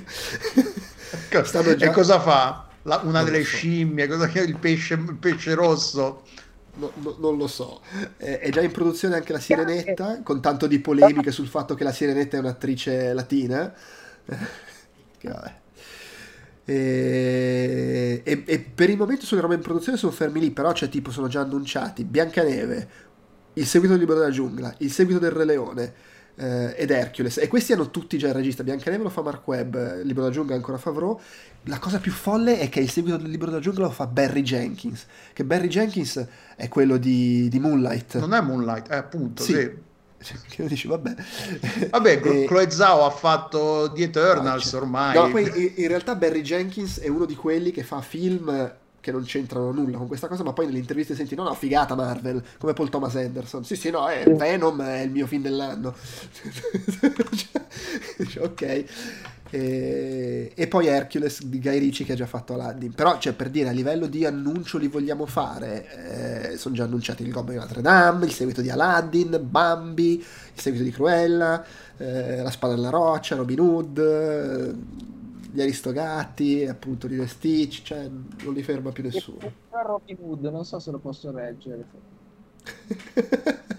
Ma io tanto non poi- li guardo, quindi... non- Cioè, Io- non li guardo, non, non è, non è roba che... Non ho visto, non, non avendo la passione per gli originali, non ho neanche voglia di, di riguardarmi. Per dire, Guarda. forse... Sono bastati pochi, tipo Coso, Malefica, io avrei dato fuoco al cinema. Ma neanche al cinema, perché non l'ho visto al cinema, avrei dato fuoco alla TV. Eh, non, ne ho, non ne ho visto, cioè, pur ama- amando gli Io ho visto ne ho- Cenerentola, ho visto al cinema. Io neanche uno. Non lo ricordo neanche un, neanche un minuto, mi ricordo. Non- tra l'altro non ho visto neanche il libro della giungla degli anni 90 e i 101 con Glenn Close. In realtà non è vero, ho visto il primo Alice di Tim Burton. Tutti gli Io altri non li ho. volevo uccidermi. Sì, sì, sì. C'è il rischio che cominci a vederli perché mia figlia li ha sempre un po' schifati. No, non mi interessa sta roba, ma ultimamente sembra interessata a guardare la- il Cenerentola. La- Il Cenerentola, che, che- che- che non, che non è intitolato Cenerentola, come è intitolato? Vabbè, Scusa. Cinderella. Ah, Cinderella. Cinderella. No, vabbè, ma io comunque invece- non... Ma io Era dico, sempre- cioè, che i miei Disney preferiti l'ho visto e l'ho trovato orribile e non sono riuscito a finire di vederlo. E poi cosa visto al cinema? No, aspetta, al cinema ho visto Il Re Leone che non mi è piaciuto perché è un documentario, non ha senso, non lo so, io non... Cioè, bellissimo, però ragazzi, stai facendo dell'animazione, sfruttala questa cosa. I- gli animali devono avere un po' di espressività, non possono essere degli animali veri. Allora, è, è strano. Il Re Leone, giusto? Il Re Leone è stranissimo. Cioè, è perturbante anche. Tu c'è un live action. Beh, in realtà no, non c'è un animale vero in tutto, la- in tutto il film. Quindi se mi sembra una parola grossa live action. espressivi l'avrei apprezzato anche, ma sono dei veri animali che recitano e che parlano. E già, allora, Per me quella roba veramente è borderline perché tipo io e torniamo al discorso sono sfegatato fan di Aladdin andai a vederlo addirittura al cinema esaltato pensando che cinema. Potesse cacciarne qualcosa di figo tipo nei miei sogni più sguaiati era tipo una roba un haste movie tipo Snatch con al posto del diamante la lampada al posto di Will Smith Jason Statham che facevi il genio cioè nei miei sogni folli era una roba così sarebbe stato probabilmente un film migliore però invece è uscito sto fatto che, che è veramente molto, molto, molto consueto, ecco. Sì, però da, tra tutti forse è uno guardabile. No, ma non, non- non- non li ritengo bru- brutti in senso assoluto, è soltanto che a un certo punto magari ti viene a dire se non mi aggiunge niente, mi vale effettivamente la pena di spararmi sta roba? No, chiaro, Quindi- però lì il discorso è, è sempre la questione dei remake, cioè il, il- il Esatto. pubblico principale del remake non è eh, il quarantenne che ha visto la- l'originale all'epoca, ma è il pubblico nuovo perché pensi Esatto. che, mag- perché non necessariamente i bambini di oggi tutti si guardano il film d'animazione tradizionale, ma magari si guardano sta roba qua. E No, specie Spesso sì, ci pigliano, cioè. discorso che facevamo sul cambio dell'animazione di come si è invecchiata sostanzialmente negli anni. Sì, sì, sì, ma cioè, però Però la, poi- dinamica... Cioè, la- il Aggiunge- discorso, la dinamica del remake è sempre quella, è abbiamo questa cosa qui, è nostra, proviamo a rifarla e magari in versione moderna prende un nuovo pubblico, piace ai giovani d'oggi, eccetera. Solo che poi Co- e che poi è lo stesso la- concetto, scusa, è, è lo stesso Ah. concetto di quando fanno gli americani il remake del film straniero, perché te lo rend- glielo rendono più familiare come, come facce, non è sottotitolato, eccetera, eccetera. Poi la speranza è sempre che lo mettano in mano un regista che sa dire qualcosa di interessante, purtroppo quello capita raramente. Sì, Quando perché Ricci fa- proprio quello là che disse: Io faccio questo film e poi così mi sono pagato letteralmente i prossimi due che ho fatto, e forse anche i tre che ho fatto dopo. E intanto ha detto: Ah sì, forse faccio un sequel adesso. Che mi ci metterei la firma perché ho detto: Aladdin veramente è sparato in tutte le salse, in tutti i colori e in tutte le forme. È anche vero che dal remake del Re Leone non è che ti puoi aspettare Carpenter che rifà la cosa e tira fuori o, Cronenberg che rifà la, la- la mosca e tira fuori quell'altra roba là. Cioè, eh. Pure fai tipo quella roba ancora completamente fuori di melone. Cioè, no, fuori di melone lo può essere, è sempre la roba ultra convenzionale. Però ecco, magari. Tra l'altro, ecco, io il remake del Re Leone non l'ho visto, ora che ci penso. Ma proprio per una, una questione mia, perché sempre la roba strappalacrime che io gestisco malissimo. O quel- cioè, sfuggo il gancio emotivo facile, per capirci. E mi viene a dire che comunque Lilo e Stitch non ce ne ha di ganci emotivi facili sotto questo punto di vista, attenzione. E soprattutto per, per la fascia di età al quale il film è rivolto, tra l'altro. E quindi il Re Leone invece a me mi ha, mi ha frenato anche per sto fatto di, ok, sì, ma chiamatelo live action, ma non è proprio un live action. E quindi sta cosa mi urtava. e non potrebbe mai succedere, però sarebbe fantastico se ave- scegliessero di fare il live action di Lilo e Stitch con un approccio estetico in stile Il Re Leone, quindi ultra realistico, e il risultato sarebbe che sostanzialmente è un horror, perché gli alieni sono dei mostri inquietantissimi che quando si menano sangue, squartamenti e robe del genere. cioè, voglio dire, la scena in cui Stitch precipita con l'astronave e poi esce fuori e si gira "Ah, ah", in penombra, immaginatelo fatto come un alieno spaventoso horror. Che è esattamente quello che vedremo in Prey sostanzialmente, il film nuovo di Predator. Eh, Oppure sì, la perché- stessa scena della casa devastata. Immagini la casa devastata però realistica. Sì, sì, no, ma per, per inciso, eh, nel 2019, tre anni fa, quindi quando aveva tre anni, mia figlia, nella parte iniziale di Stitch, non dico che fosse spaventata, però un pochino era, che cazzo è sta roba? Tra l'altro, parlando di paragonando inizi di film da alieni, quando atterra Stitch paragonato a quando arriva E.T. Spiel- nel film di Spielberg, c'è differenza. Ovvio che l'arrivo di E.T. di Spielberg è più lungo, cioè tut- è tutto un altro ha tutto un altro obiettivo comunicativo e tutto il resto, però se ci pensi, eh, eh, Stitch ovviamente vo- vogliono fartelo presentartelo in maniera completamente diversa, quindi in, in controluce, con ah, il mondo è mio, distruggo tutto. Tra l'altro bellissimo. Ah, vabbè, siamo tranquilli, sta precipitando in acqua. Ah, ok. Eh, Sì. Ovviamente. eh, vabbè, che devi fare? Gregory, stavi... volevi dire qualcosa? no? Ah, ok. Ragazzi, mm, c'è qualcos'altro che volete assolutamente dire o abbiamo esaurito l'argomento? Beh, comunque Eh, sì, dicevamo, facciamo il gio- è, è tra i nostri Disney preferiti. Io di Disney ne ho visti talmente pochi che non è che ci, che ci voglia tanto a mettere, fare una lista dei miei Disney preferiti, soprattutto dei moderni, ne ho visti veramente pochi. Però per, a me, per me è uno dei miei, cioè è uno dei miei Disney, pre- Disney preferiti, come tematiche, per come è scritto, raccontato. Escludo E la soprattutto ma è invecchiato per un cazzo, tra l'altro, viene anche da dire. Che non era scontata, attenzione come cosa. No, no, sì, adesso c'è. Per me è difficile, come dire, eh, dire il mio Disney preferito, perché comunque sono talmente tanti, sono talmente tanti quelli che No, per me è più facile perché ne ho visti talmente pochi, quindi... Eh no, no, è chiaro. Però insomma, cioè sì, per me è, è assolutamente uno dei più belli e, e oltretutto, oltretutto è uno di quelli che a, a riguardarlo a tanti anni di distanza l'ho, an- l'ho anche rivalutato ancora in meglio proprio perché eh, c'ha, c'ha degli aspetti che magari da ragazzino non, non coglievo fino in fondo. Per cui no, no, per me è, è, è clamoroso. Stitch. Eh, Lo consiglio, no, se non l'ha visto lo farò vedere a mia nipote, lo consiglio a mia sorella, faglielo vedere, è bellissimo, deve vederlo, è formativo. Tra l'altro così... Ah, scusami, vai, vai. No, no, no, vai, vai. Dicevo che quando sono stato in Giappone ehm, i giapponesi erano impazziti per i vestiti, c'erano veramente gadget, giocattoli, pupazzi, minchiate dappertutto con le fattezze di.